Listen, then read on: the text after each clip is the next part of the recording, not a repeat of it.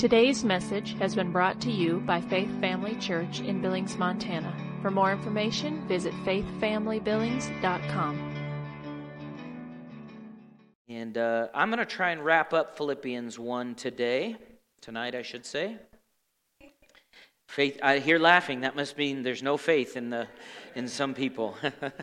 That's all right. I've yeah, I've earned I've earned the reputation, right? Uh, but the Lord always helps us, which is good. You always get something, something good.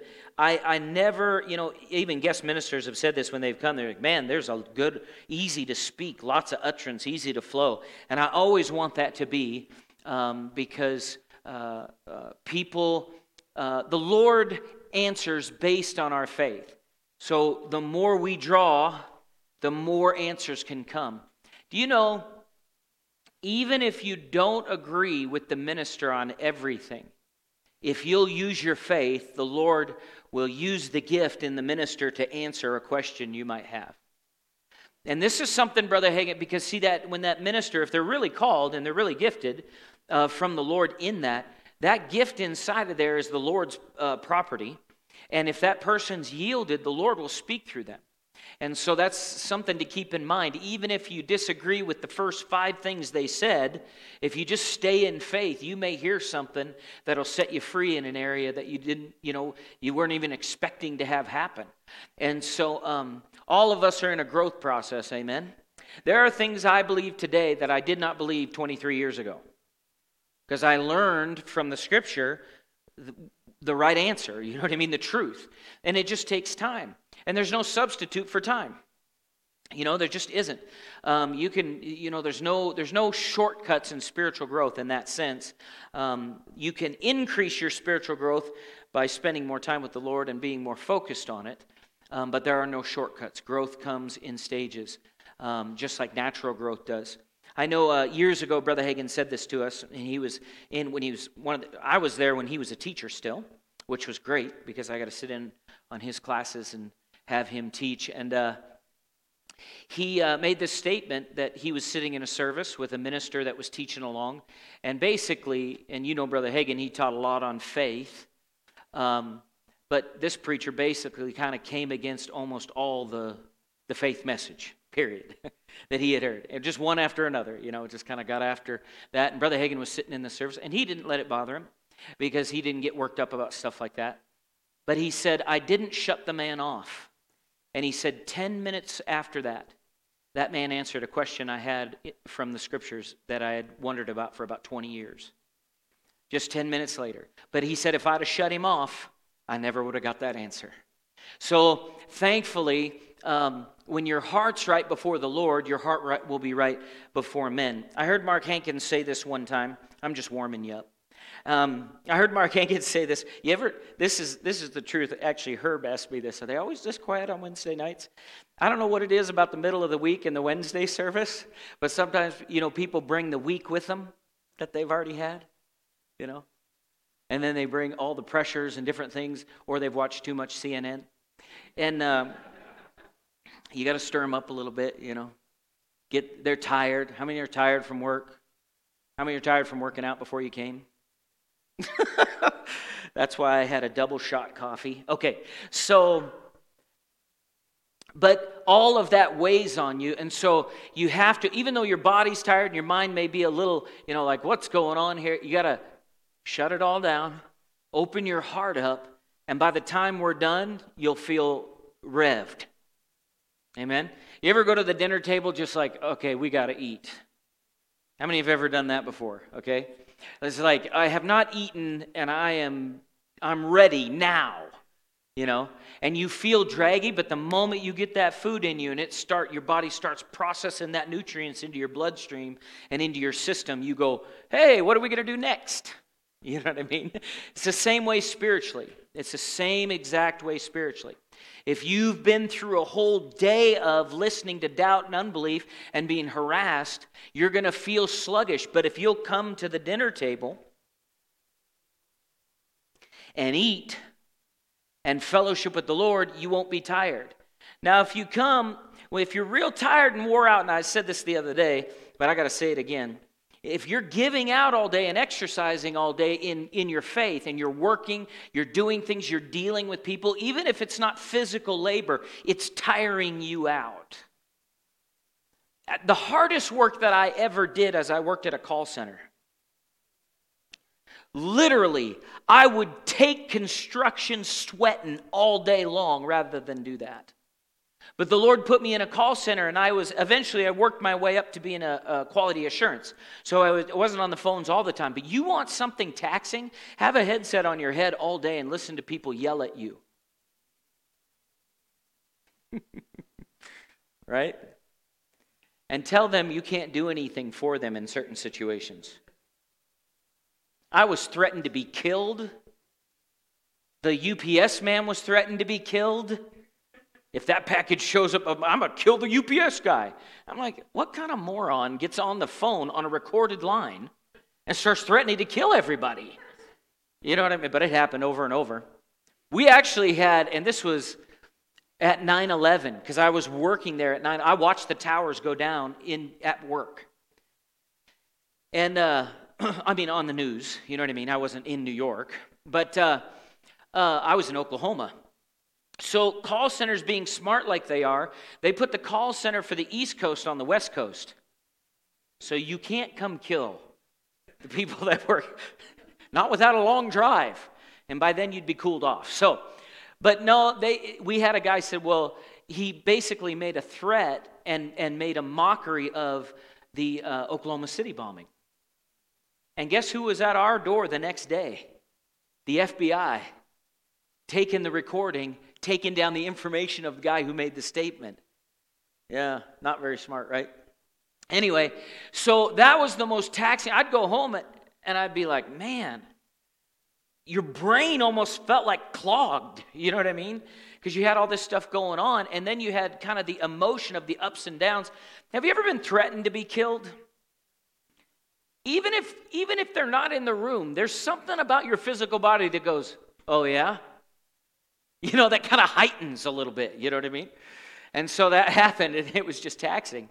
But all these things can go on. We got to feed spiritually. Amen? And so I love what one minister said. You cannot, he said, you cannot, uh, you feed your body three hot meals a day, and you're, you, you can't feed your spirit two cold snacks a week. You got to eat. You say, How do I eat? Read. Get in the Word. Read, feed. The scripture says in Proverbs, it's health and medicine to all your flesh. The Word of God is. The written Word is. And it will get into your soul and into your emotions. It'll transform your soul. And you'll find what I've found through the years is that the longer I walk with Him, the less natural things affect me. The less circumstances have a prophetic voice in my life. I don't take on the conversation of what's going on around me. I keep the conversation of my mouth in line with what the word says, even though the circumstances look contrary. And that's what faith is. That's how faith operates and lives. That's what we're called to, the faith. Amen? So, even in going through a book of the Bible, verse by verse, I was sitting praying the other day and I was thinking about it, and as I've been going through this and going over it, I realized on the inside of me, I'm stronger than I was when I started this series. It just dawned on me. I'm like, and, and verse by verse, you know, some people they'll they'll get fall in love with styles of preaching instead of substance of preaching. And you got to be careful about that because the Holy Spirit and the Word of God never change. Do you know that actually talks about in Scripture that, that uh, Paul told Timothy to give himself to public reading? When was the last time you went to church and the preacher just read the Bible to you? But see, reading is so important. Fellowshipping, I'm talking about with you and the Lord during the week. You need to make time for it. And people say, Well, I'm too busy. You said it. You're too busy. Cut something out. Right? Now listen. If you don't cut something out, don't come whining to me. Because hell is going to break loose. Uh, you're prophesying to me. What are you saying? I, I reject that word. You know what I mean? People say. but Jesus said it. He said, In this life, you'll have trouble. But if you fellowshipped with Him, you know how to walk through it. Amen? And so sometimes, well, a lot of times, um,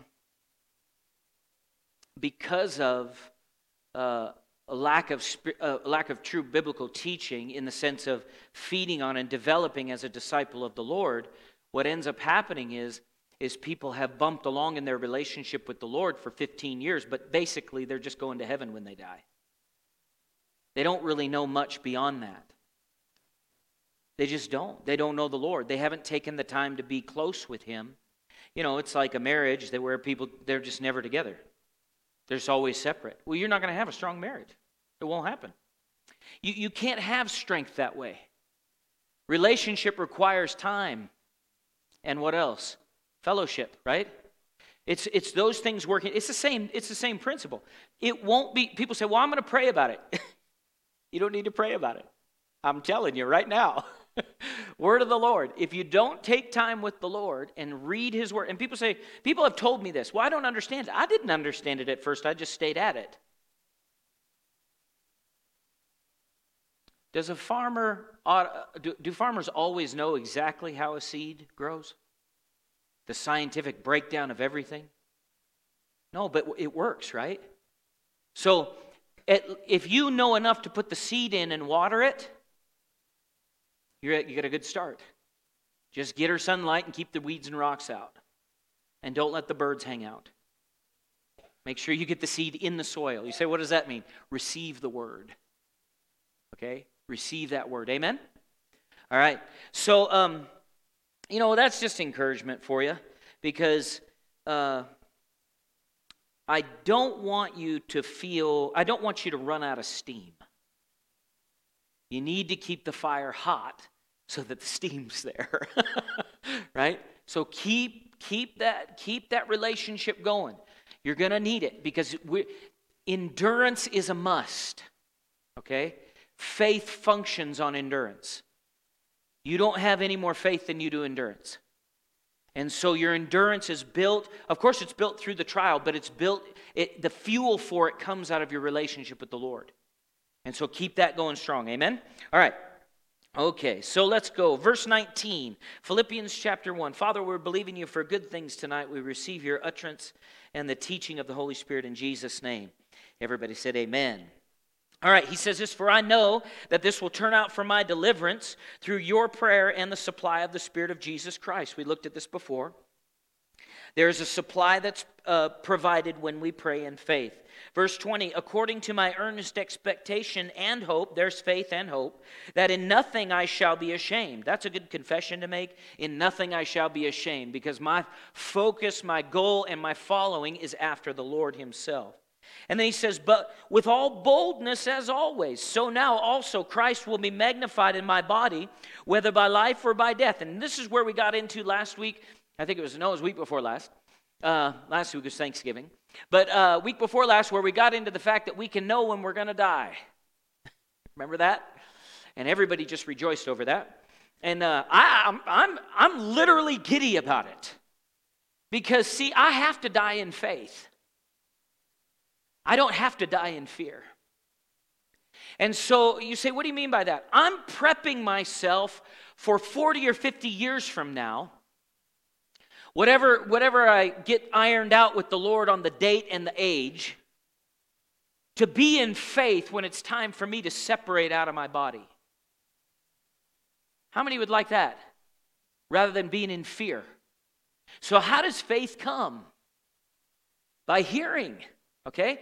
And we looked at this and we and we talked about this and we'll go over a little bit of it but I don't want to get stuck there. So he says this. He said Christ will be magnified in my body whether by life or by death. That's a powerful confession and I think we need to make it as well a part of our lives. For to me to live is Christ and to die is gain. That's verse 21. Verse 22. But if I live on in the, on in the flesh, this will mean fruit from my labor, yet what I shall choose I cannot tell. And the reason why Paul made that statement was, What I shall choose I cannot tell, is simply because of this. He hadn't heard from the Lord yet. So, what is Paul saying in that verse? He's saying, Look, I'm having conversations about this with the Lord. How many of you are having conversations with the Lord about other things in your life? Amen? So, why not death? You don't get a lot of shouts on this, but that's okay. We'll, we'll stay after it. Guys, you, are going to, yeah, you got a long ways to go. But here's the thing this is the reality, though, about this. Even if I live another 50 years, which will put me at 93. That's a blink in the space of eternity. Now, I'll give you a little exercise to do, but if you have a lot of fear about death right now, don't do this exercise. When you get home,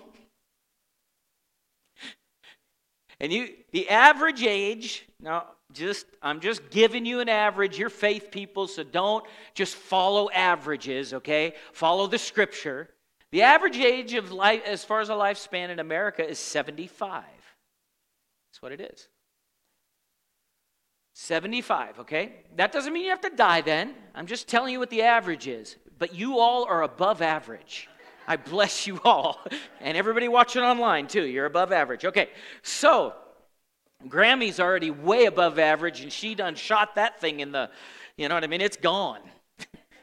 Wanda, too, you know. So if you want hints on how to live longer, those two are available after the service for counsel. Okay, so.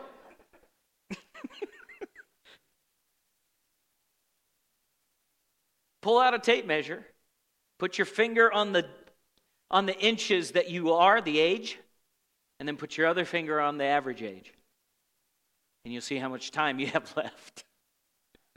People are like, this is the most terrible non fake. No, it'll give you an idea. The point is this how many remember when they were 18?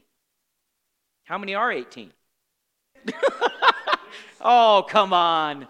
Now we're going to have to have a service on repentance because you're lying about But how many re- I remember sitting in 6th grade going, "When is this class going to be over?" And now I'm 43. Don't blink. right? So, in other words, we need to have conversations with the Lord about these things. Because I only have so much time, and it's not a panic for me, but it is serious, to, to work out my salvation with fear and trembling, to accomplish or fulfill the mission that's been given to me. And that mission is the, the, the, the, bullet points on that mission are not just preach and teach. It's husband, father, grandfather. Come on, you understand what I'm saying? Great grandfather. You know, because with long life, he'll satisfy you. Great, great. okay? So, in other words, in other words, there's, a, there's work to be done not to earn my salvation, but to walk in obedience and be a witness to those around me. The longer I live, the more generations I can impact before I die. Have you noticed humanity is good at forgetting? I mean, you, you, you look at the world and the arrogance in the world today in rejection of God and how quickly they forget just about 200 years ago. And 200 years isn't that long ago. But yet we sit within the boundaries. Humanity will do this. They'll sit within the boundaries of where they live and their time span, and they'll, they'll act like they've discovered something that hasn't been here before, that nobody else discovered. Not really. Well, we found out. No, you didn't. You just have flesh, and the flesh is the same as it was 3,000 years ago, 2,000 years ago. It doesn't matter. It's the same nature.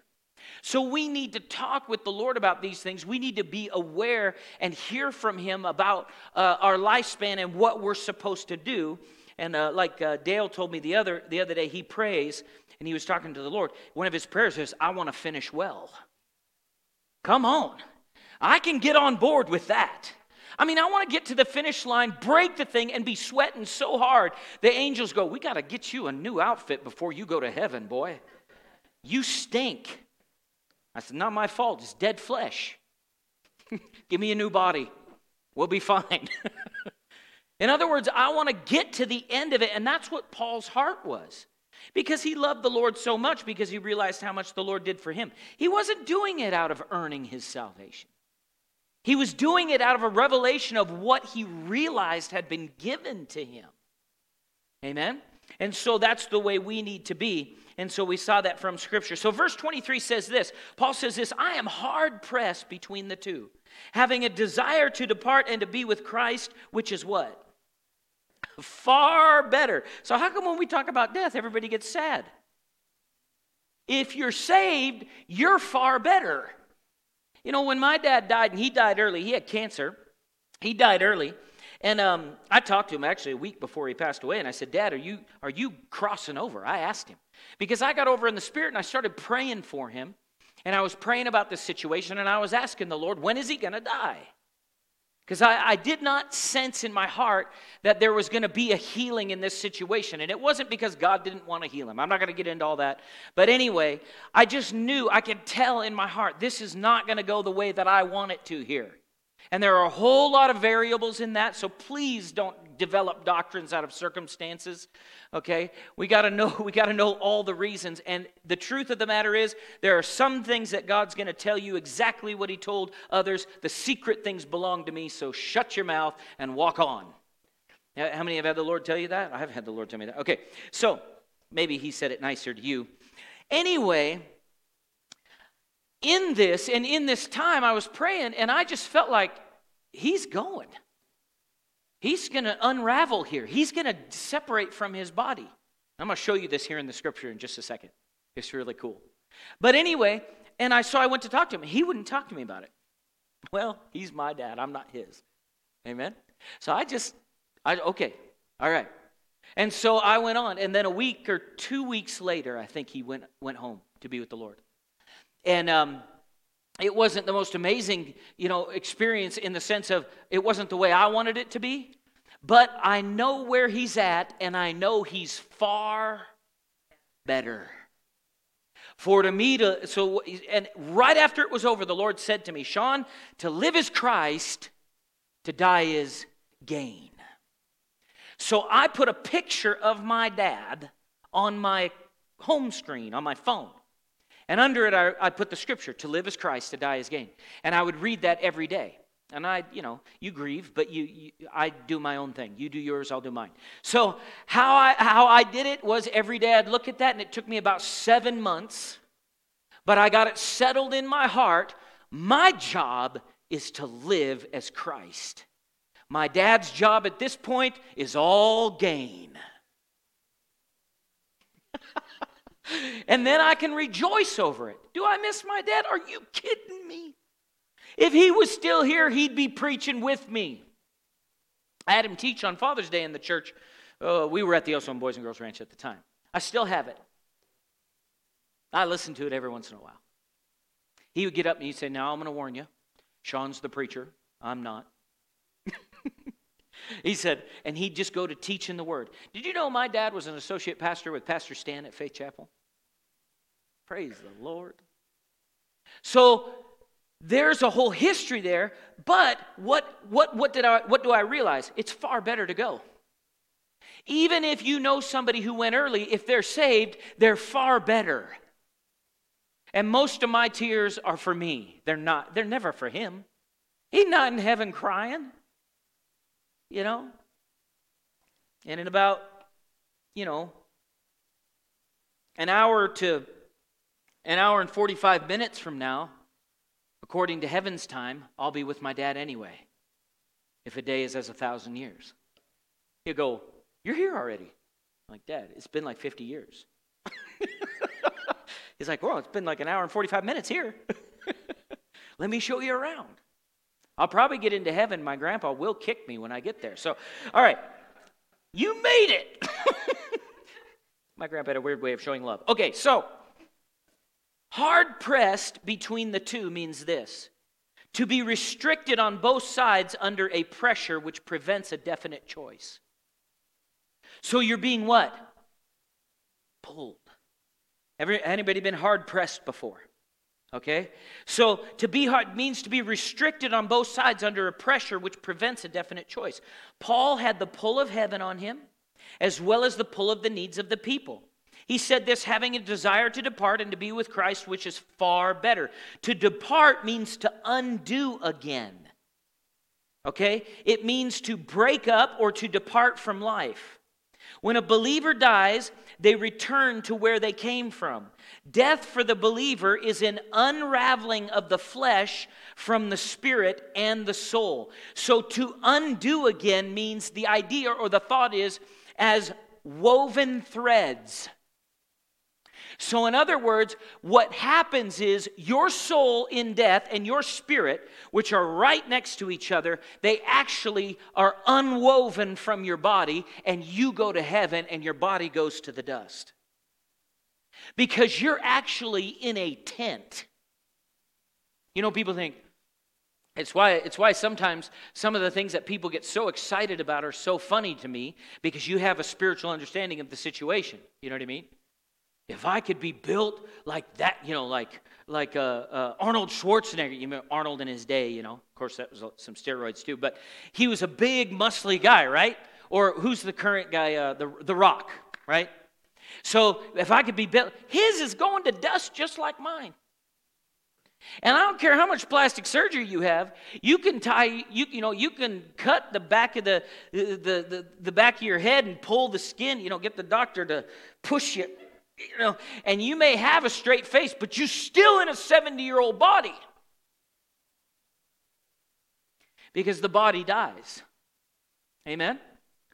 And so, um, there's an unraveling that takes place there's a you're woven in right now to your body but then there's an there's a uh, uh, it's unwoven if that's a word but there there's a it's a separating of threads so think of you think of think of you and your body like this a knife in a sheath you're not the knife is not the sheath it's not the hold your body is not you you're inside you're looking through windows called what? Eyeballs. Amen? All right. So Paul said this to depart, to throw this body off is far better. The same man, this is interesting, that penned that penned by the Holy Spirit, it is no longer I who lives, but Christ who lives in me, also penned that he wanted to depart and to be with Christ. I find that amusing. I read through the Bible sometimes and I laugh. I'm like, Lord, you know you're confusing people. he goes, They won't be confused if they'll fellowship with me because I'll show them how. How it is. Amen? So I love this. Far better means to have a much more advantage or a higher degree. Paul, this is what Bob Yandian's commentary is on this. A tent maker uses a military term for striking a tent, leaving one camp and heading toward another. The, the tent Paul is speaking of is his body.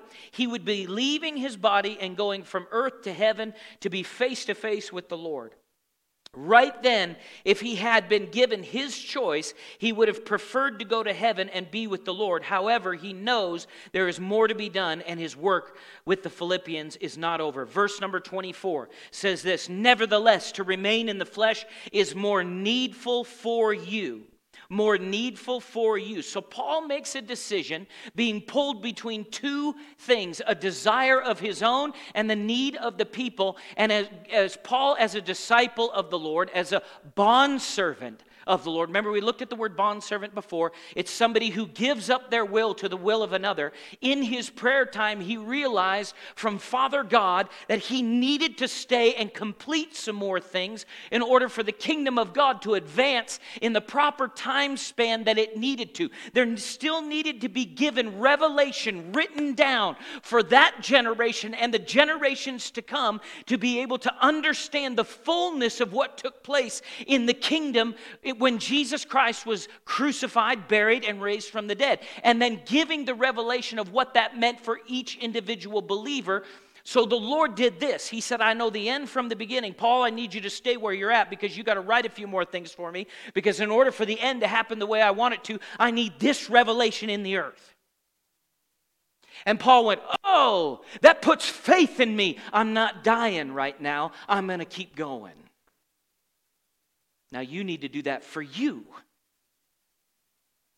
Amen? How many have watched people through the years that you know you should be watching people and observing who does it right and who does it wrong and go, nope, uh, yep, uh, nope, uh, yep? I do this all the time. Doesn't mean I always do it right, but I can still say, nope, uh, yep. but assessing situations, going, okay, look at how many things, even though the, their, their life had a few uh, bumps in it and there were some difficult, look at how many things that person has made it through. How?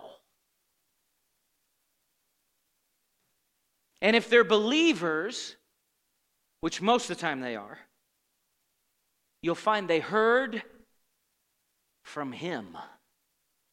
And when you hear from Him, faith comes. And when faith comes and you act on it, ooh, mountains get lifted up. Yeah, and you just keep going.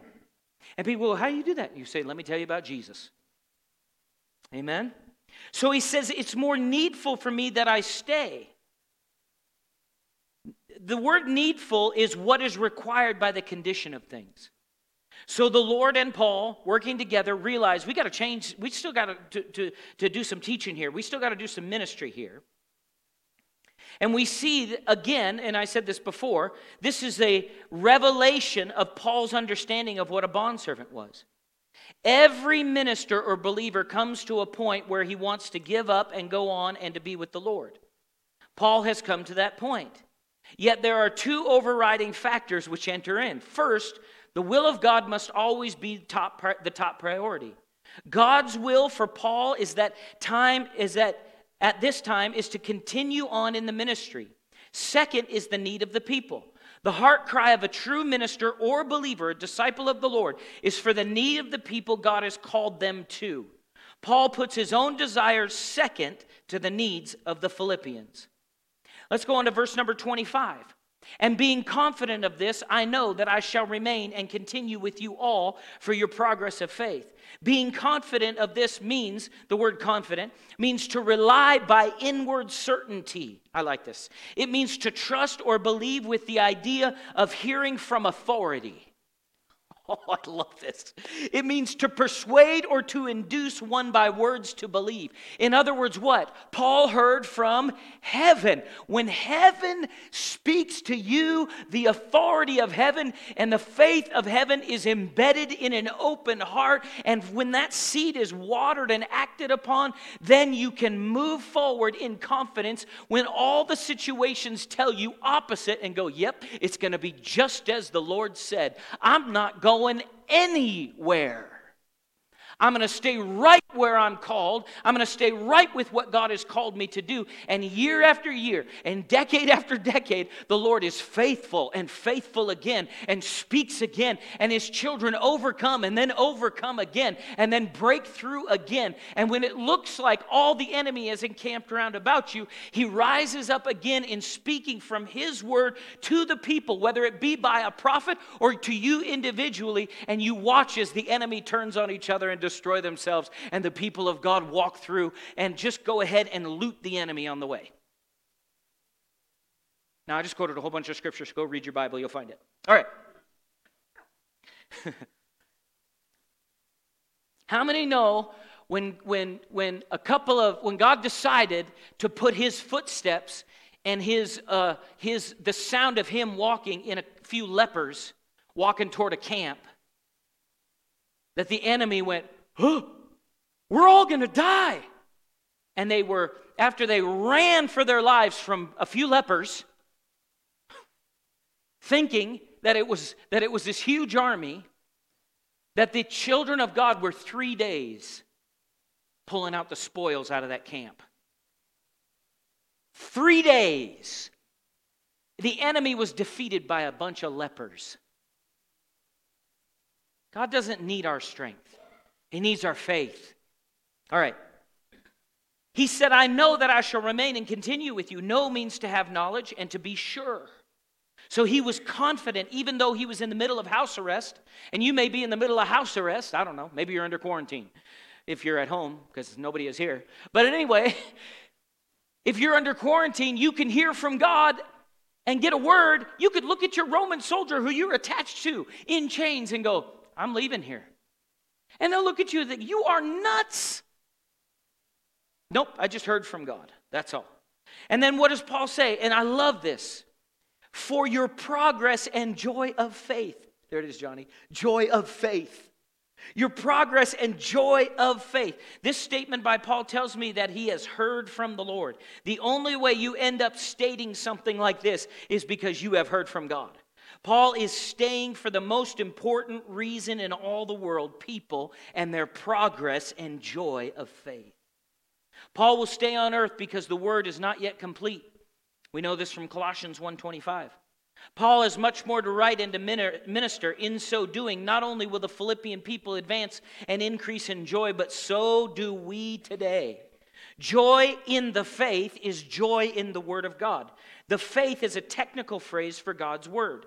Advancement in the Word of God is the fundamental reason God leaves us here on earth. You know why? Not only for your good, but for His glory, so that it's a witness. It's a witness. We do not need to seek joy, it will come as we advance in spiritual maturity. Joy is a fruit of the recreated human spirit. We know this from Galatians 5. Fruit does not try to grow, but grows naturally when the conditions of light and water are present. Joy will come naturally in our life when the conditions of the word, prayer, and spiritual advancement or fellowship with God are met. There are no shortcuts in spiritual growth. Verse number 26 says this that your rejoicing for me may be more abundant in Jesus Christ by my coming to you again.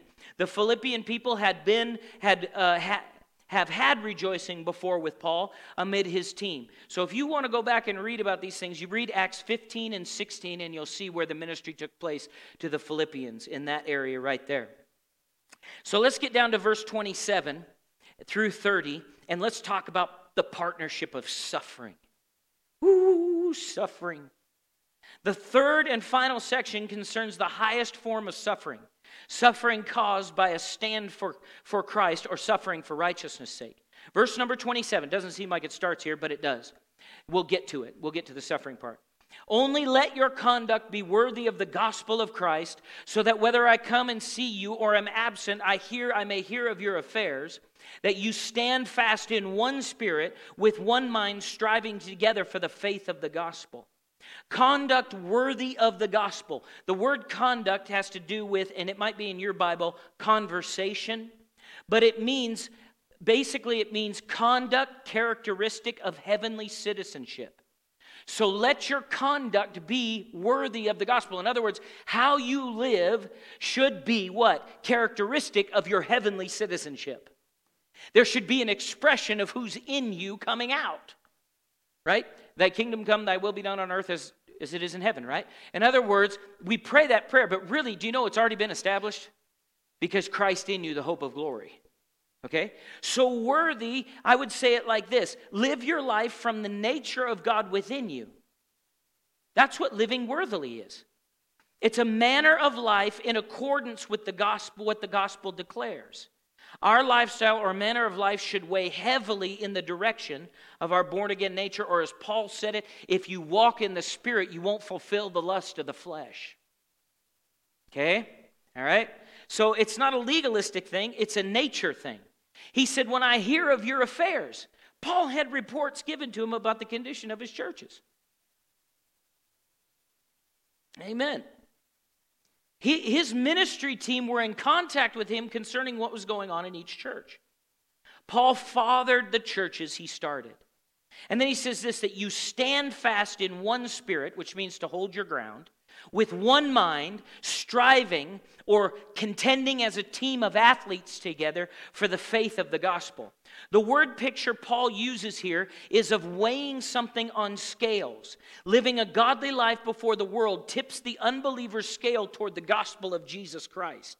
The prayer of every minister is that the people will live for the Lord whether he himself whether he himself is present or absent and whether he is successful or unsuccessful in living the Christian life himself.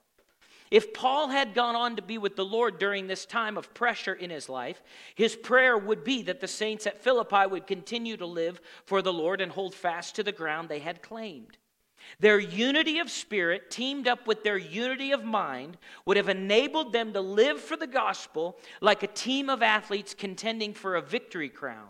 With the common goal of living for Christ, they would have rallied around the Word of God, the faith. Every minister's and really disciples' desire is for the people to continue the work after he dies, or else is called by God to another place. The people may miss him, but they know the Lord is always there, and God can supply another pastor or another disciple, friend, fellowship.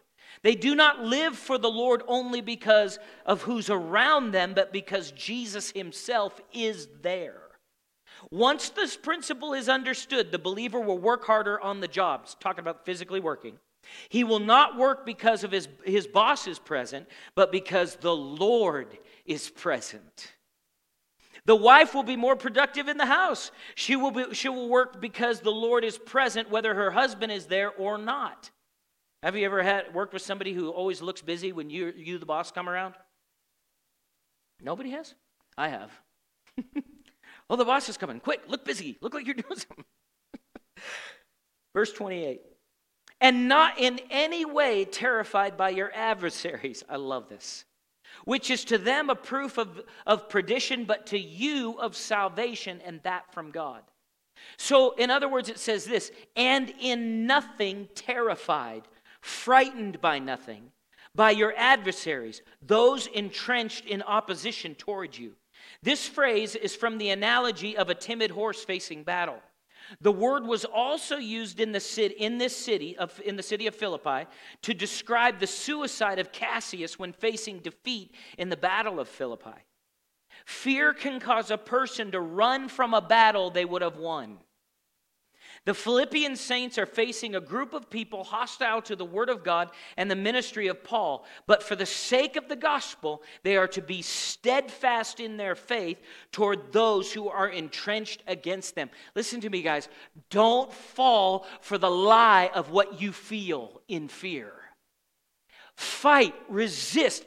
I don't care if you have to bite down on a piece of leather, you know, like they used to, you know, bite the bullet, so to speak. I don't care what you have to do.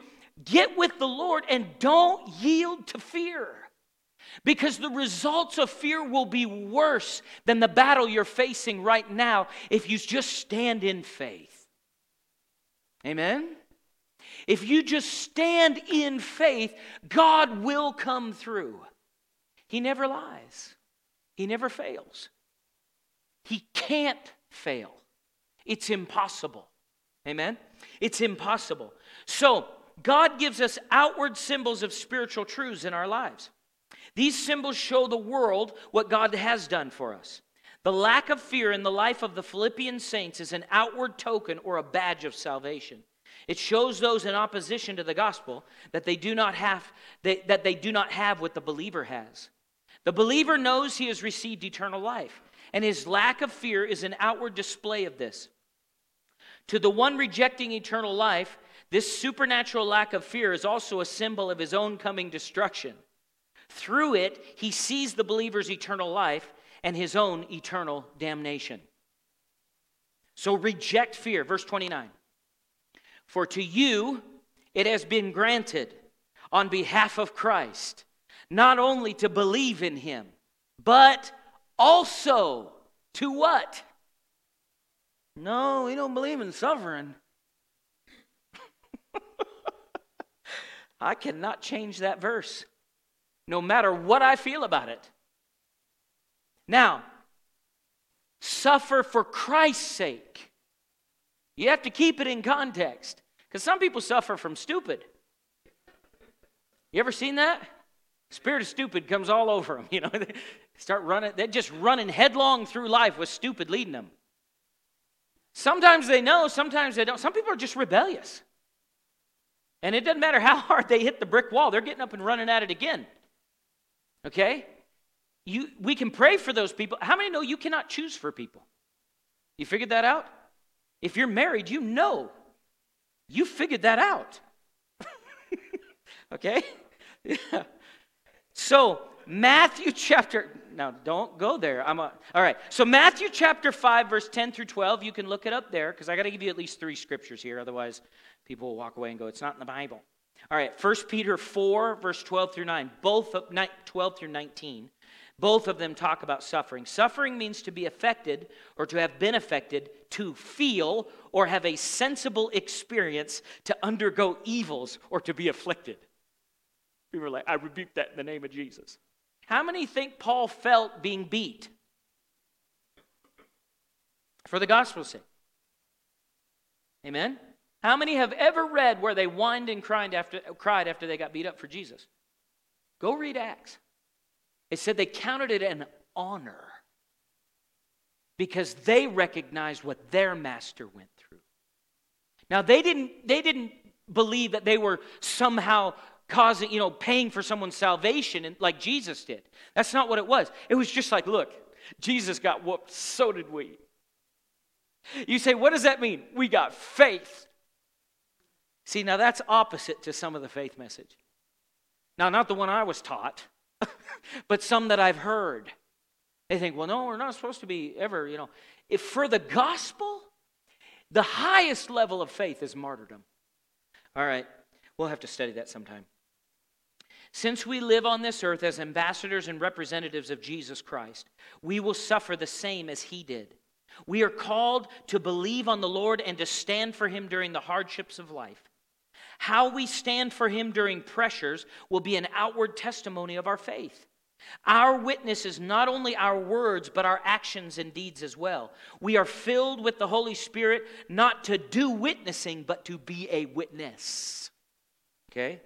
Verse 30, last verse. See, you doubted me, but I made it. Having the same conflict, I didn't go over by much either. Having the same conflict which you saw in me and now here is in me.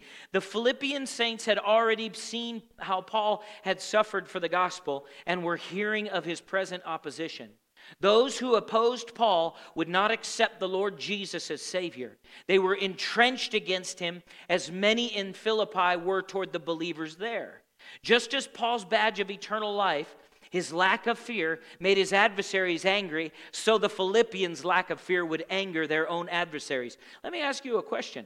How do you come to the conclusion, if you're a if you're unsaved or a religious person, that Jesus Christ, who went about doing good and healing all who were oppressed of the devil, deserved death? If there was a person that walked in here and started healing every ailment in the room, and somebody jumped up and said, We got to put that guy to death. Logic does not, just logic does not follow that pattern of thought. The other pattern of thought is we got to get everybody to this guy that's sick. But what would cause the opposite to happen? Blindness, jealousy, rage, anger, intimidation, insecurity. I'll be my own God. Nobody's going to take my place. I need my leadership position. What about my pension? I've been the boss here forever.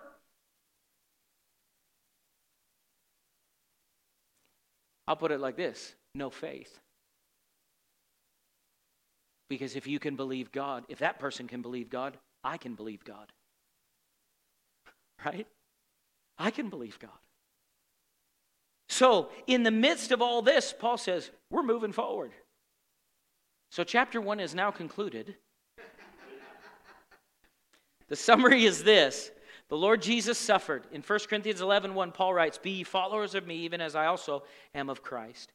If Paul was truly following the Lord and suffered, then we who follow the Lord and Paul will suffer also. We're going to have, come on, some of you guys are not thinking this all the way through. Some of you have been rejected for your faith by people of faith. Was Jesus rejected for his faith by people of faith? Supposed people of faith? Yes, he was.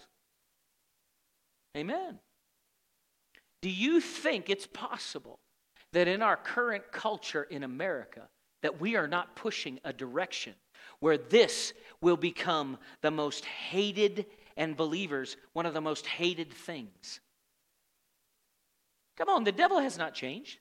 He's the same yesterday, today, and forever. All right. If we, like Paul, will allow the grace of God to operate in and through us during times of suffering, we will see God's plan come to pass and Christ will be magnified in our lives. Our response to that suffering will be a strong witness to those around us. Amen?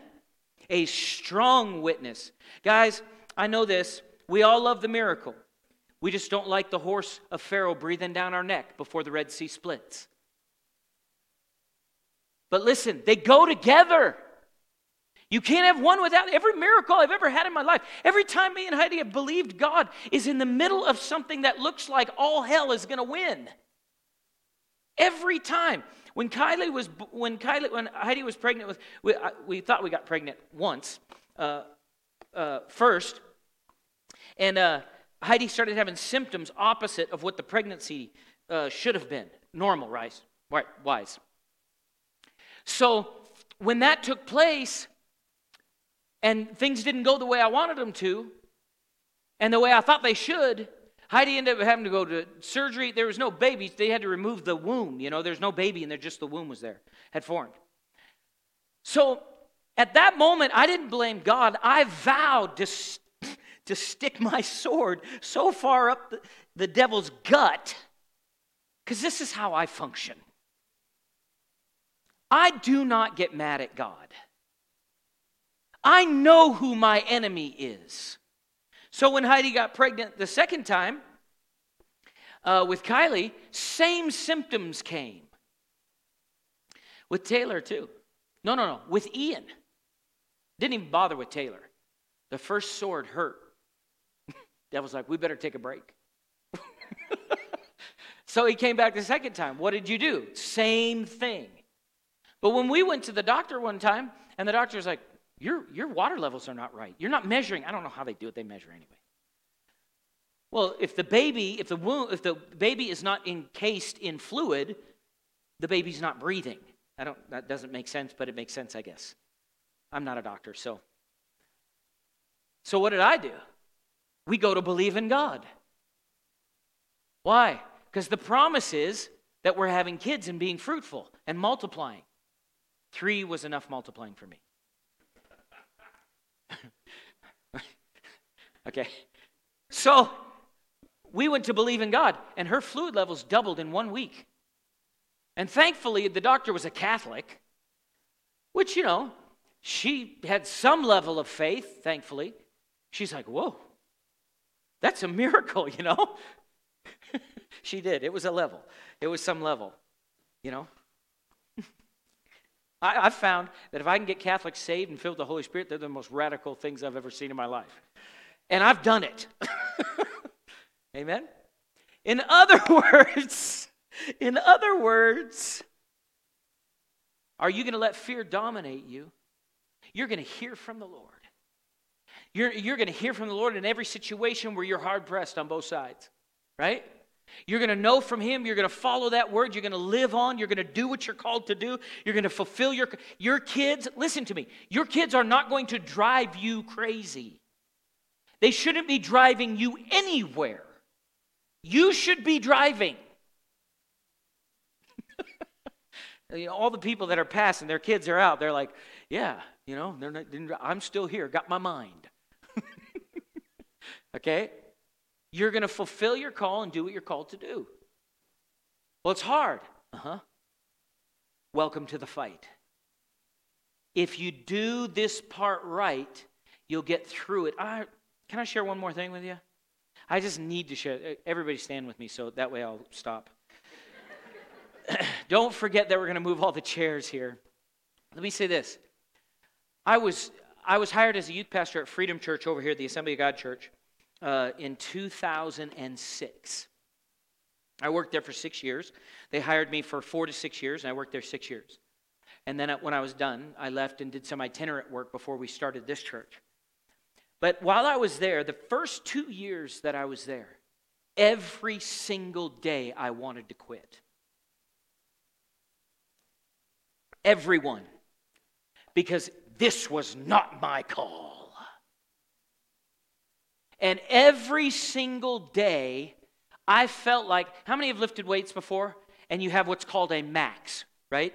And usually you can do your max, what, like one, maybe, usually one time. It's supposed to be the max. I felt like I was lifting my max every day for two years. Every single, every week, every, every, it's like I had to use my faith to breathe.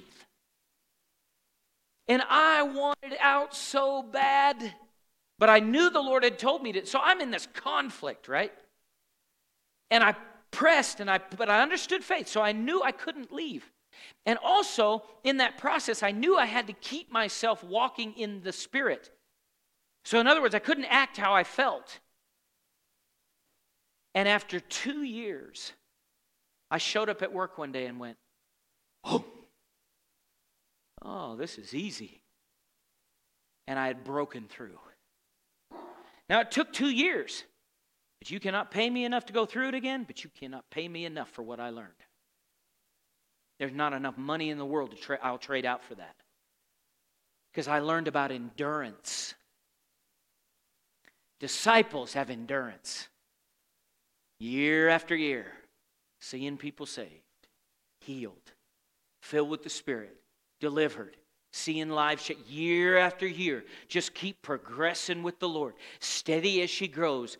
The light within you, the witness about you gets greater and greater. You go through trial after trial after trial after trial after trial, and then you find yourself one day older and older. And I have, I'm at the point now where I got youth calling me from when I was a youth pastor to meet with me. I had one recently. It was so great. He said, I still remember the look on your face and what you warned us about. And I said, No, it won't be that way. And I did it. But guess what's in there? That seed. And that seed will grow. And it has an effect. Amen. Thank you for taking the time to listen today. If you would like more information about Faith Family Church, including service times and location, visit faithfamilybillings.com.